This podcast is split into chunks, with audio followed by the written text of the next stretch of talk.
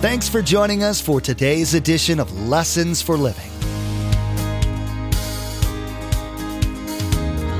His word so fresh in our hearts abound. His word made flesh in the here and now. A new life is beginning. Lord, let us hear your lessons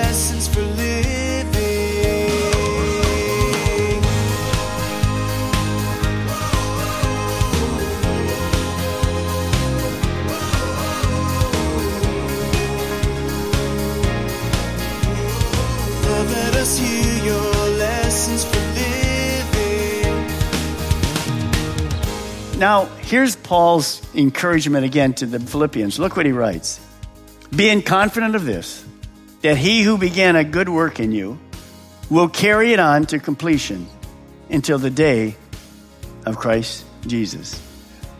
Do you know that God's at work in you if you're a Christian? He doesn't take vacations, He just keeps working on us. Now, it's all a work of grace, and I have to submit to Him. I don't want to ever say, God, no, I'm not interested. I want you to work at me through the person of the Holy Spirit. Life can be a real grind. Successes and failures, and failures after having successes, can really wear on a person. As a Christ follower, you know that you aren't doing life like you should, and you get frustrated with yourself. Sometimes you might even think that God's going to give up on you, just like you want to give up on yourself. But Pastor Mark will be teaching that this thinking is not how God thinks. You'll discover that God's attitude toward your struggles is a little different than your own might be. You'll hear some encouragement to carry on through the efforts you might be having. Remember, there's quite a few ways to receive a copy of Pastor Mark's teaching. We'll be sharing all that information with you at the close of today's broadcast. Now, here's Pastor Mark in the book of 1 Thessalonians, chapter 5, as he continues his message, following the leading of the Holy Spirit.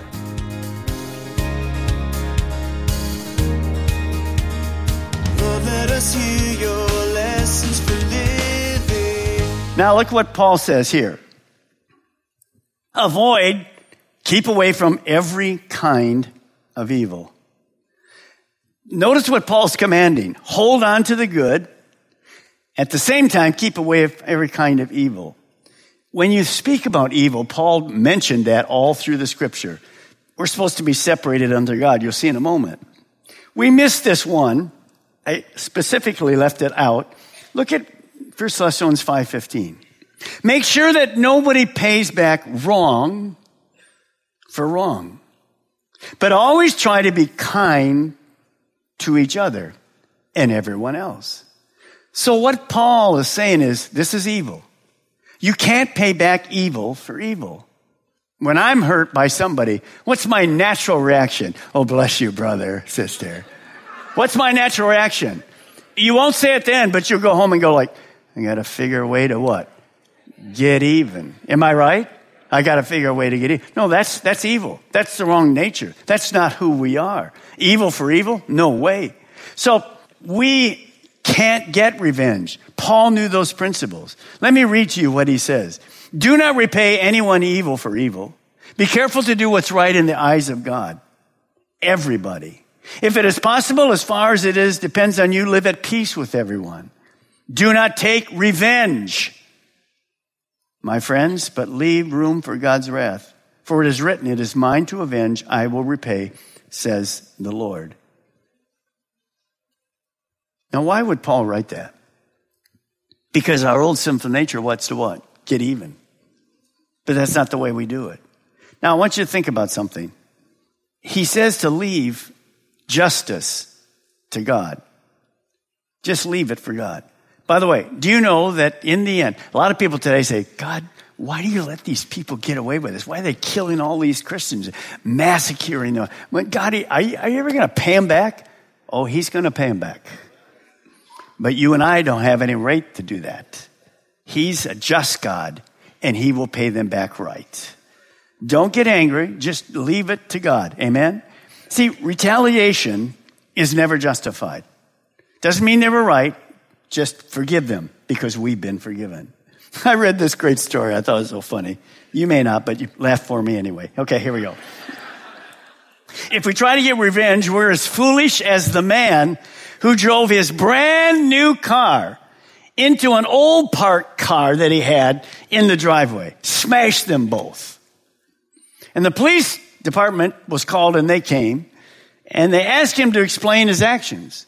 And he said this, I own both cars, the old one and the brand new one. And he says, I was taking revenge on my old car because it had given me so much trouble in the past. That's called stupido. That's one taco short of a combination plate. See, if you're going to get revenge, you will never get revenge. Here's the idiot now with two smashed cars, and he's thinking he got payback. Well, how can I really do what Paul says, keep away from evil? I can't. Because our world is ruled by Satan. It's an evil world. We're in a spiritual warfare. And one of the things that Satan loves to do is tempt us to do against what God wants. So it's impossible to avoid every contact with any kind of evil, but there's solutions all through the Word of God. And the one person that will help you more than anyone else when temptation and evil comes is the Holy Spirit. Because He speaks to us and corrects us. Don't do that. Let me read to you from Proverbs, Old Testament. Solomon, the wise man. Guard your heart above all else. It determines the course of your life. Avoid all perverse talk. Stay away from corrupt speech. Look straight ahead. Fix your eyes on what lies before you. Now, here's the two keys mark out a straight path for your feet. Stay on that path. Don't get sidetracked. Keep your feet from following evil. Now, you understand that. The Holy Spirit always warns us when we get close to temptation. Don't go there. Don't do that. Now, think about this. You've heard this story many times. A mother wakes up, goes into her room where her young daughter is asleep, and finds out the young daughter has been sleeping on the floor. And she says to her young daughter, What are you doing on the floor? Why in the world did you fall out of bed? And the young child says, Mom, I think I slept too close to the edge. Now, when we get close to the edge, to doing evil, is there anybody to warn us? Yeah, he lives in us. By the way, he will quite often use your name. Balmer. Don't, not my name. Your name. Don't go there. If you go against the Holy Spirit, you will end up in trouble too. We all will. That's why he's the convictor of even Christians. You've gone too far. Don't go there. Now, what Paul is saying is not just evil, but abstain from the appearance of evil. Don't play around like you're playing a game. That's not who you are. Be a person who's thinking right and living right. Could you just turn to your neighbor right now and say, let's steer clear of evil? Come on. Let's steer clear of evil. Amen. Now, to do that, look at verse 23. May God himself, the God of peace, sanctify you through and through. May your whole spirit, soul, and body, pay attention to that, I'll be right back to it, be kept blameless at the coming of the Lord Jesus Christ. So Paul is encouraging them. He's saying this, the moment you got saved, peace came into your heart. See, I have peace when I asked God to forgive me of my sins and I became a Christian because the peace of God came to rule in me along with the Holy Spirit. So Paul prayed that God would give them peace and sanctify them. Now that's a strange term to us. Here's the definition of it. It's a process whereby a person is set apart from God. See, you are different. You're not better than an unbeliever, but you're different because God lives in you, the Holy Spirit Himself specifically, to make you more like God. And so I'm going to be set apart to do His will. Now look back at verse 23 again. May your whole spirit, soul, and body when you were created, a human, you were created in the image of God. God is a three part being. One God. God the Father, God the Son, God the Holy Spirit. When you were created, you were created in the image of God. So man was created a tripart being. spirit, soul, and body. Let me explain to you what that looks like. Here it is. Very simple. The spirit is that part that relates to God. It's the real you. It's the real me. My spirit, your spirit, will never, ever, ever die. It will either be in heaven with God or in hell with Satan. The spirit is the part of us that lives forever. Now, my soul is my mind, my will, and my emotions, basically my desire. And the last part of me is this old tent that we live in right here. It's our body. It's my flesh. It's a temporary tent. And that's where our five senses come and our motor responses. Here's what happened. When man was created, he was created in a certain order. Spirit, soul, and body. The spirit was to rule man, his spirit. Now, the spirit part of man ruled, it means he was in contact with God. Remember, the Bible says in Genesis, Adam and Eve walked with God. They were in unison. There was communication. There was intimate relationship. So it's spirit, soul, and body. When Adam and Eve decided to say no to God's one law, everything changed. When they did that, here's what happened. The whole sequence changed. Man was now ruled, sinful man, by body, soul, and here's the big deal. The spirit died. It was dead in sin. Now think about that. When man fell into sin, the order was reversed to body, soul, spirit. The spirit part of man died. That death destroyed man's relationship with God. That's why man couldn't ever get back in relationship with God. Man was now ruled by his body, his sin nature. I'll do it my way. That's why they sinned. We're going to eat from that tree. We don't care what you said, God. We're going to eat. And that means what's going to happen is carnal appetites control our life. Every unbeliever is operating by that order body, soul, and spirit. The body, the carnal part of nature, man, just rules. God's spirit isn't alive. Remember in Ephesians, we were all born dead in our trespasses and sin. We were separate. Death means separated. We were separated from the wisdom of God. But Jesus had a solution to this. One day, a very religious man, Jewish man, Nicodemus, Nick at night, he came at night to Jesus, and he said to Jesus, I understand God, but I don't get all this. I'm a good person. I keep the religious things of the Jewish people. And Jesus said to him in simple words, You must be born again. Well, he didn't understand that. You know, how can I go back my mother's womb and all? Jesus said, No, no, born from above, spiritually born. Your spirit's dead. You have to be born again. And so later, he didn't get it there, but later he became a believer in Jesus Christ. In fact, he was at his death and burial and resurrection. He was part of that. So here's what happens. The minute you become a Christian, not only do you get the Holy Spirit to come in you, but here's what happens. The next thing immediately changes back to the way God made you, the way God made me. Spirit, soul, and body. So what is supposed to now rule our life? Tell me. And what spirit speaks to my spirit? You can go home. Does it make more sense to you now? You see, you can't do life led by the body. It's your carnal nature.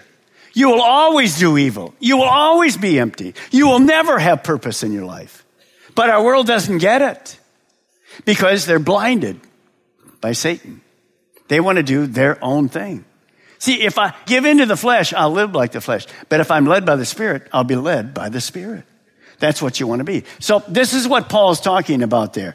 That solution is a God thing. That order is exactly right. You want to live a life that's ruled not by your old sin nature, but by Jesus Christ, Holy Spirit who lives in you. Now, notice this challenge to be blameless in our relationships with God and other people. Well, it doesn't mean you're ever going to be perfect. It just means you're going to be growing and maturing. Well, most of us are going to say like, Uh, Pastor Mark, you don't know me. I'm not like perfect. Well, Paul knew that. He got to the end of his life and he says, I haven't arrived yet either. So watch the encouragement he reads in verse 24. If you like to write in your Bible, just write verse in 24, just write the word hope. H O P E. Watch what he says.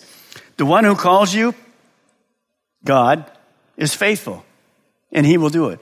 In other words, he'll sanctify you. He'll keep you set apart. He'll warn you when you're going to the bad places. When you sin, he'll forgive you. His grace is greater than your sin. Now, He's faithful to complete the work He has begun. God didn't save a person by grace and then say, have a nice life. See, that's why we get people into small groups. That's why we have discipleship. When you come to Christ, that's the first step. But now you have to be discipled. You have to learn how that works because you don't know. That's why we give a Bible, a New Testament Bible. The first 50 pages tell brand new believers how to walk with God because you don't know how to God. You've never walked with God from an unbeliever. You don't get it. So we all are that same way. So now here's Paul's encouragement again to the Philippians. Look what he writes. Being confident of this, that he who began a good work in you will carry it on to completion until the day of Christ Jesus. Do you know that God's at work in you if you're a Christian? He doesn't take vacations. He just keeps working on us. Now, it's all a work of grace, and I have to submit to Him. I don't want to ever say, God, no, I'm not interested. I want you to work at me through the person of the Holy Spirit. Now, verse 25 may surprise some of you. Look what Paul says. Brothers, pray for us. He's talking about Timothy, Titus, himself. He says, pray for us pastors. Now, why would Paul ask for prayer? Because he knew he is insufficient for what God called him to do. I can't do it, God. We need prayer. By the way, how many of you know you're insufficient to do what God calls you to do? I'm going to go like this and just wave like, like crazy. Well, Pastor Mark, you're gifted like, look, I'm insufficient. But whenever God calls you, He equips you. But how does He do that? With people praying. Thank you for praying for me and all the pastors. The people that are standing in front of you, the musicians, all the leaders and whatever, we can't do it by ourselves. But I have the equipping of the Holy Spirit. He enables me. He challenges me to do exactly what God asks us to do. Now, He's faithful. He will absolutely take it happening. Now, here's the fun part. By the way, why do we have prayer down in front at the end of the service? Because you need prayer. You need to pray. We pray for you. We have people here to pray for you because we all need prayer. So don't ever be ashamed of coming down and say, well, I need prayer. Good. We all do. Now look at verse 26. You're going to love this verse. Greet all the brothers, Paul says, with a holy kiss. We are all going to practice that at the end of the service. So put a breath mint in your mouth, if you will, right now. It's on the cheek only, but uh, just don't remember now. We're going to practice it. Relax. I never lie. Okay, here we go. Why would Paul write that? Well, because it was common culture in those days. That men would greet other men with a kiss on the cheek, women the same way. By the way, if you've ever gone to Europe, have you seen that? Yeah, it's practiced a lot. We don't live in Europe. So we just kiss on the mouth. No, we do not. Unless it's your wife or husband. So why would he say that? You know what he was trying to say is, we're family. We're God's family. Aren't you glad we have a great family? We have a great God. And so we're supposed to be warm. We're supposed to be kind. We're supposed to shake hands and love each other. So what do we do? This outward sign of love for one another. What do we do? Well, simply here, probably for us, it's better what? Just a, a handshake with somebody. Look in their eyes. See, I appreciate you or whatever. Thanks for being part of our family. Or maybe a, maybe a what? Little pat on the back. Okay. Now, if you go more than that, You'll probably be arrested before you get out of here. That's our society anymore, all right? Am I right? Be careful. And ladies, a hug's okay, but know how to hug. If you don't get that, something's wrong, okay? By the way, Paul said, do it with a holy kiss. Do you understand that? We never do it with another motive. We're human. We're carnal. We do it in a loving way. So you're going to practice that when you leave. That's what you're going to practice. Shaking hands, smacking, I mean, loving them right on the back. Because we're what? We're family. By the way, we're going to be in heaven together. You might as well get used to it. Okay? All right, good. So Paul is just saying that I love you guys. I love you guys. It's fantastic. Now watch at the last part of it. Look at verse 27. I command you in the name of the Lord to read this letter. How many like people saying, I command you? Mm, but it's true. I command you in the name of the Lord to read this letter out loud to all the brothers and sisters. The grace of our Lord Jesus Christ be with you. Now, why would he do that? Well, think back 2,000 years ago. This church is suffering great persecution, great persecution. And so he says to you, I wrote this letter to you to encourage you. And he's saying to whoever the pastor is at that church at that particular time, keep reading the letter. Now, why would he want them to read the letter? Why didn't he say to them, turn in your Bibles? They had no Bible. Put your iPhone on, your iPad. They had nothing. So all you could do was what? Read the letter. What have we done? I've obeyed the Apostle Paul. I read the letter to you. That's why I ask you to have a Bible in your hand. We're way more blessed than they were. And some of you still don't get that. Oh, I'll just watch you, Pastor Mark. That's not the way it works. The word should be in front of you. Now, why would Paul be so commanding with that? Because of this. Faith comes from and hearing by the. So have we learned anything by faith? Yeah. It's not because of me, because the word's powerful. You can't please God without faith. We've been here listening to the word of God, taught. What a blessing. What a privilege. Do you realize how many people in our world would love to be able to do that? I can't tell you all the times I went to underground churches in China and whatever, scared who's coming next. You never were afraid. We're blessed at the moment. It's going to change. Be careful. Hide the word in your heart. The author of the Bible lives in you. His name is the Holy Spirit. I want you to say this word with me. It's a little sentence. Holy Spirit, I'm ready. I'm willing to follow you wherever you lead. And I want you to say that from your heart. Let's do it. Holy Spirit, I'm ready, willing to follow you wherever you lead. See, wherever He leads you, it's the will of God. You don't have to doubt it. Well, Pastor Mike, that looks pretty scary. Good. It'll build your faith just like it builds mine. Realize, don't quench the Spirit. Identify with Him. Don't let Him sit out in the yard like the fire and just go out. Because that fire that's going out is your zeal, your passion. Today, Pastor Mark spent some time teaching about how the Holy Spirit purifies your spirit. He talked about the process of sanctification. He described what that is and how the Holy Spirit does that work in your life. He reminded you that God has promised to change you from the inside out if you'll let Him, and that God has pledged to finish in you what He started.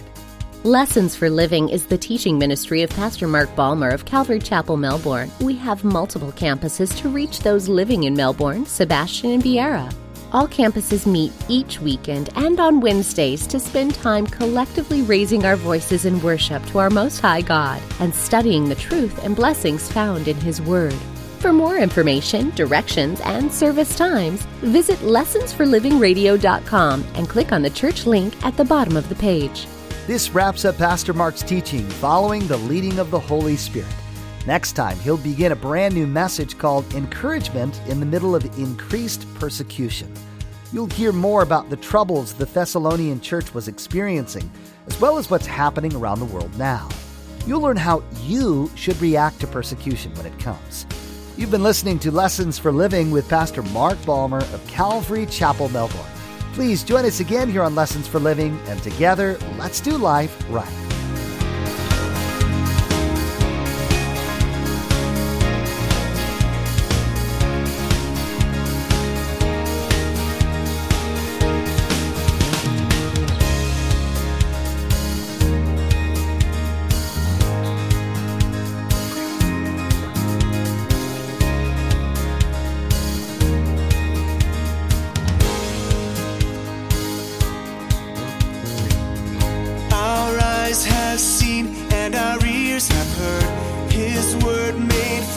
In a hurting